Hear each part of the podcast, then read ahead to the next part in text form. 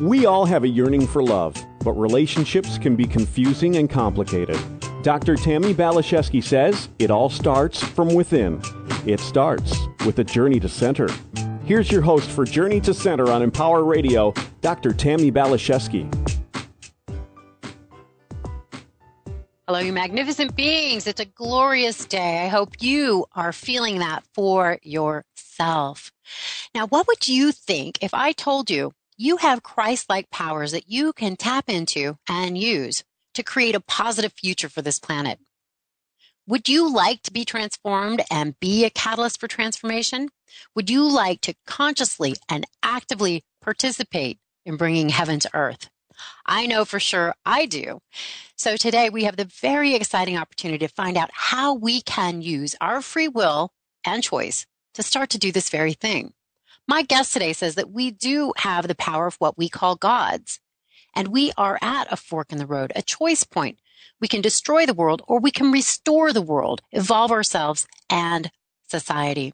We are here today with Barbara Marx Hubbard, one of my very favorite humans ever. She will be sharing profound insights, wisdom, and important information from her new book, The Evolutionary Testament of Co-Creation.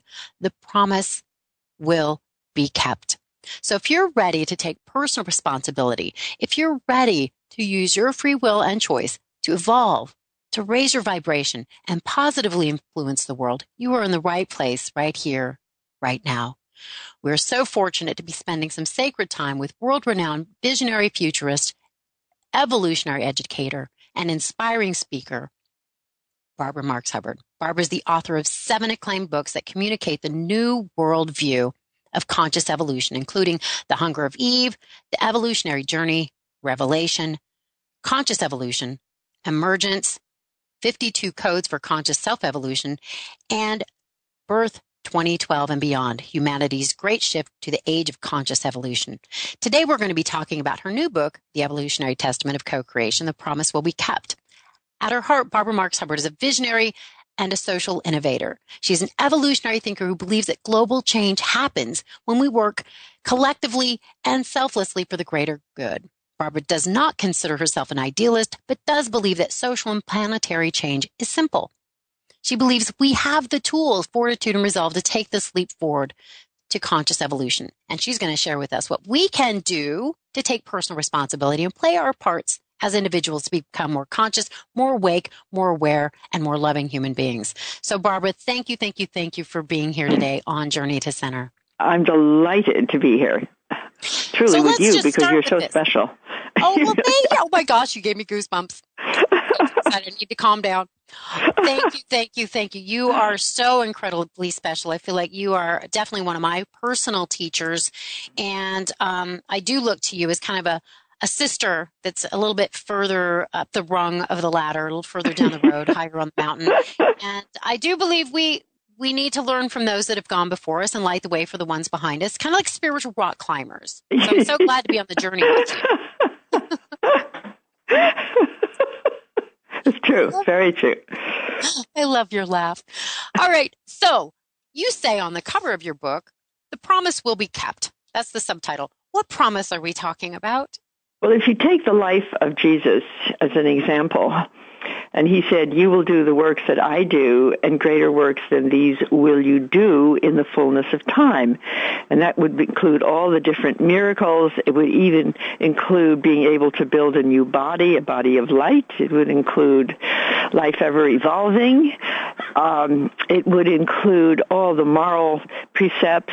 Love ye one another, do unto others as we have done unto you, judge that you be not judged. All of those great beatitudes it would include being able to do all that. Mm-hmm. It would include really ultimately becoming an emerging human.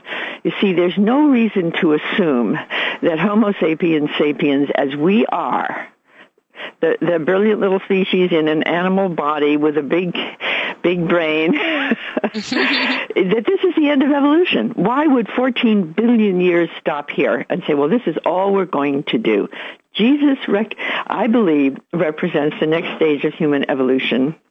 He manifested it, it, as a person. He came in to tell us that we would do the works. So fulfilling the promise, the promise will be kept, is a declaration that's written in this book through interpreting the New Testament that the promise is being kept wherever we use our new capacities with Christ's love. The mm. promise is being kept.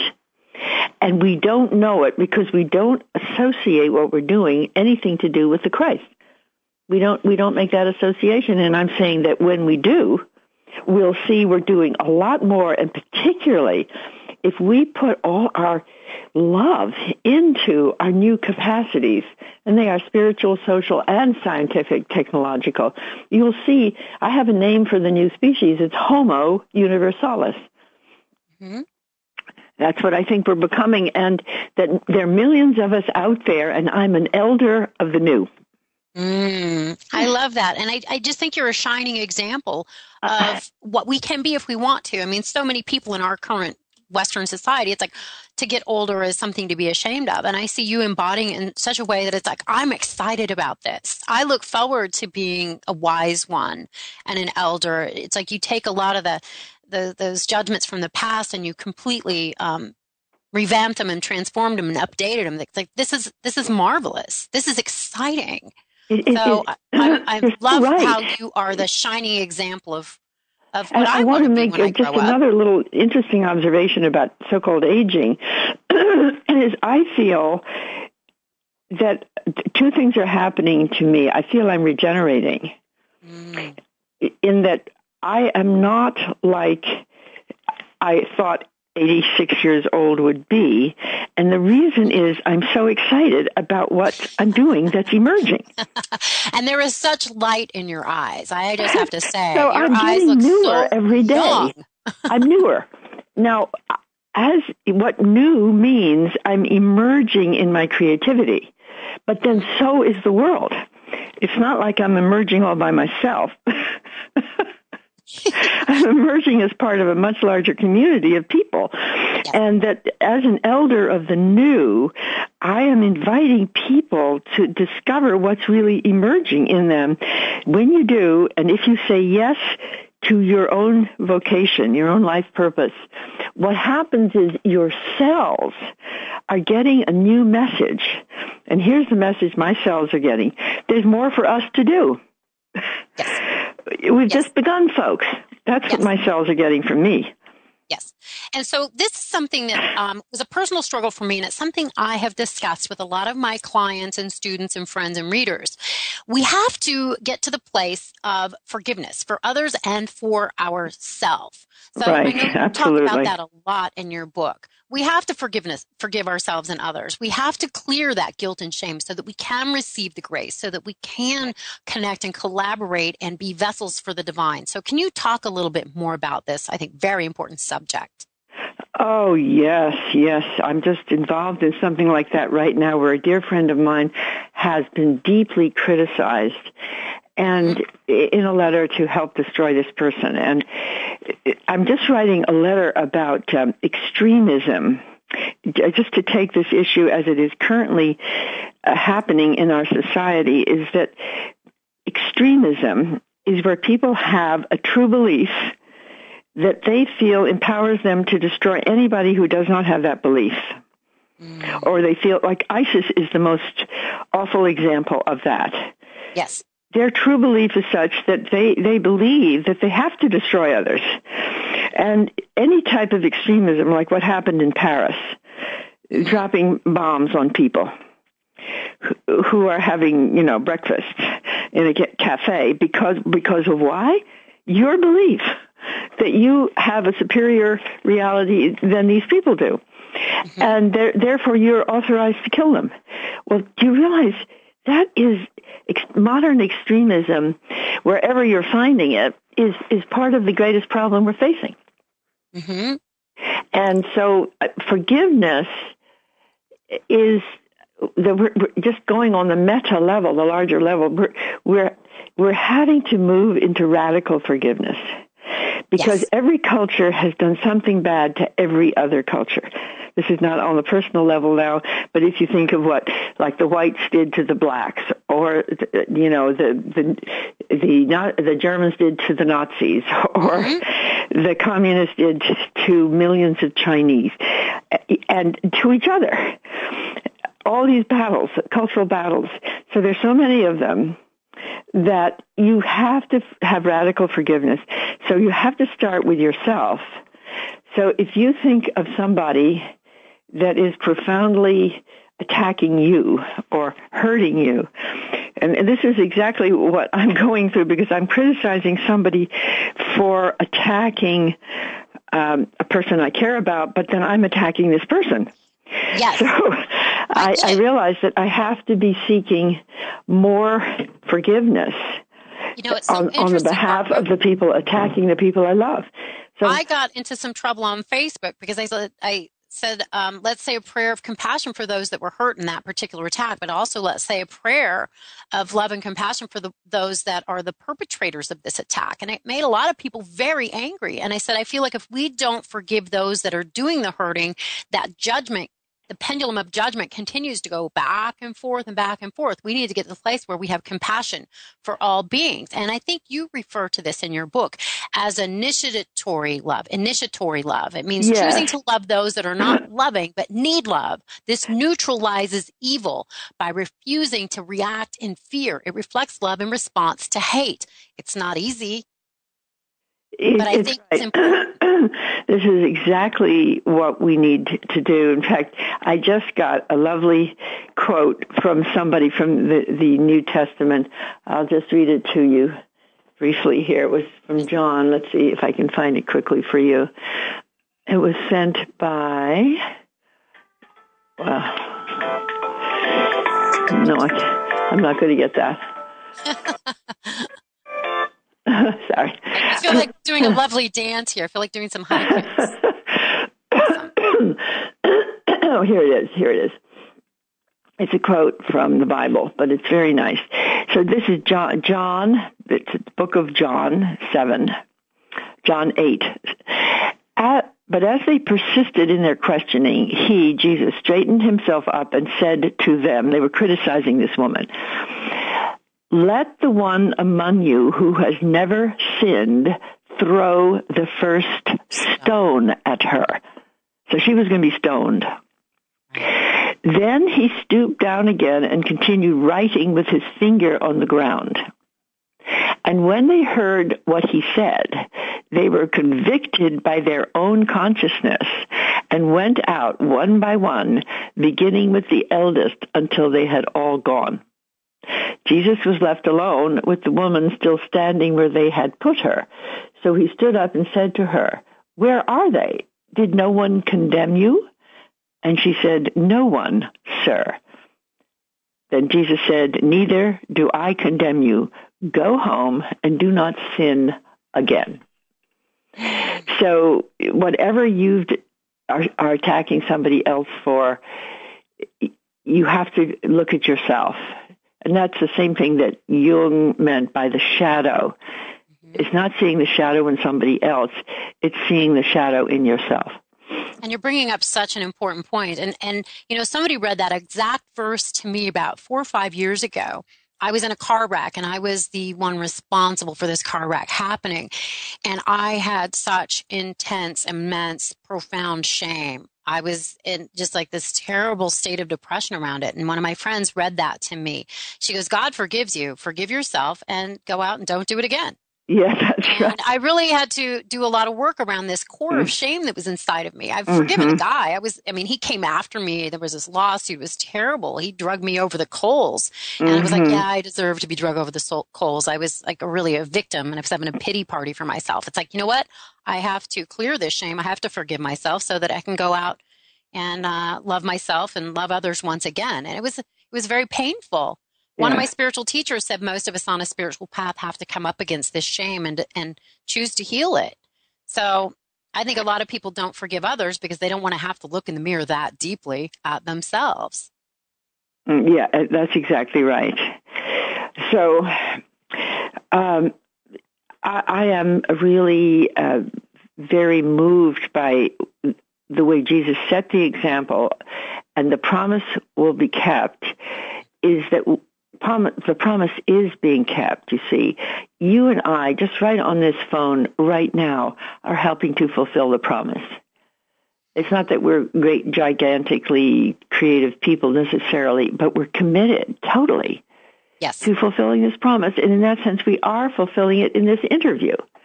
Mm. This interview is an event. It is. Yeah. It, and I, and it, I feel like when we do this program, it ripples out into the world and continues to have an influence. And you say in your book that everything we do, everything we do matters. Yes. And what I want to do is live my life motivated by um, love and service and joy. And I know that's what you're doing as well. So I, I like to think this matters and will continue to matter long after we've dropped the body. It is, and we are doing the work. Every time we love, every time we create, every time we we communicate like this, you're doing the work all the time, actually. So it's very important in this book for us to see it's not only sometime in the way distance future, it is being kept. I feel I'm I am I am living out the promise by doing exactly the work I'm doing. And it doesn't mean that I have experienced the resurrection from the dead personally, but it means that I am resurrecting what's dying into what's being born anew all the time. Mm-hmm. Right, like right now. Well, and I do feel, Barbara, that we all do have a particular personal purpose. And we can turn inward or upward or towards the sun or the light or our heart or soul or God or Jesus and say, yes, I want to do what I came here to do, even if I don't know what that is.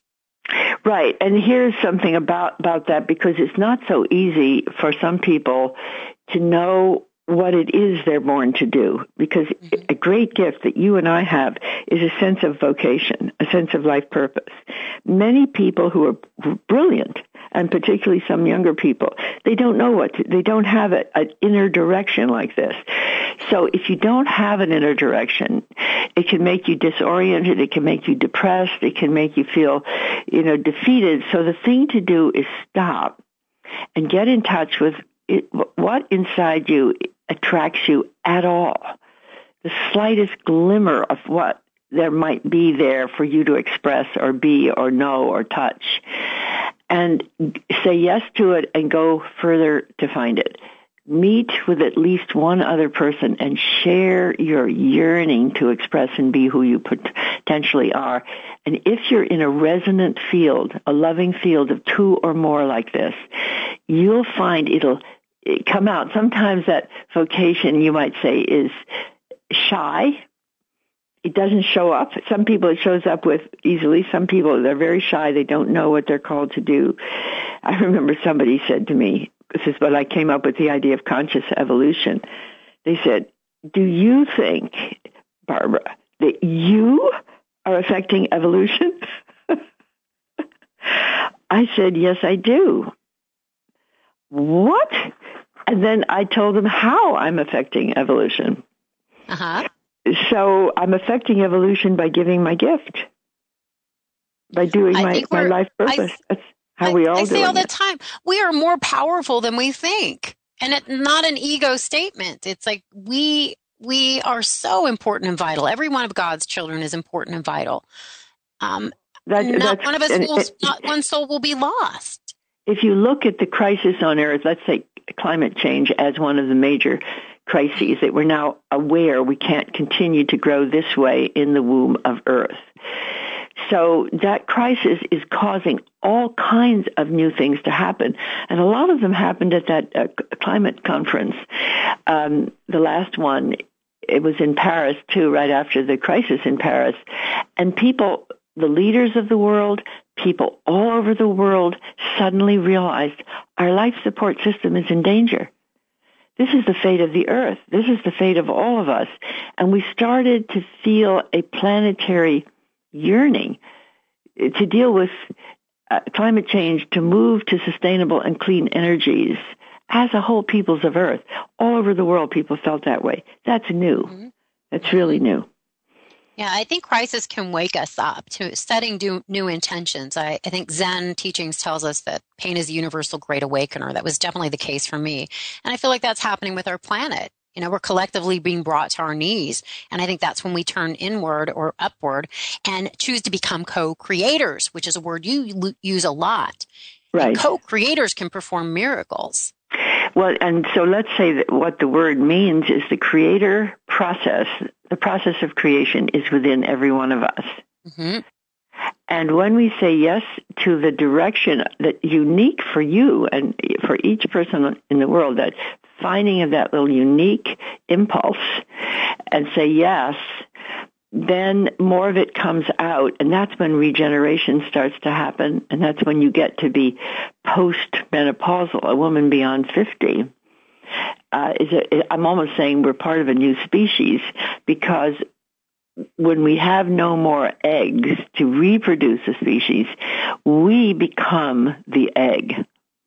We become the feminine creator God within to give the gift of the feminine into a world in crisis. It's very mm-hmm. new because most of the feminist movement had to be to try to get equality with men. But we don't want to be equal to men in a dysfunctional world.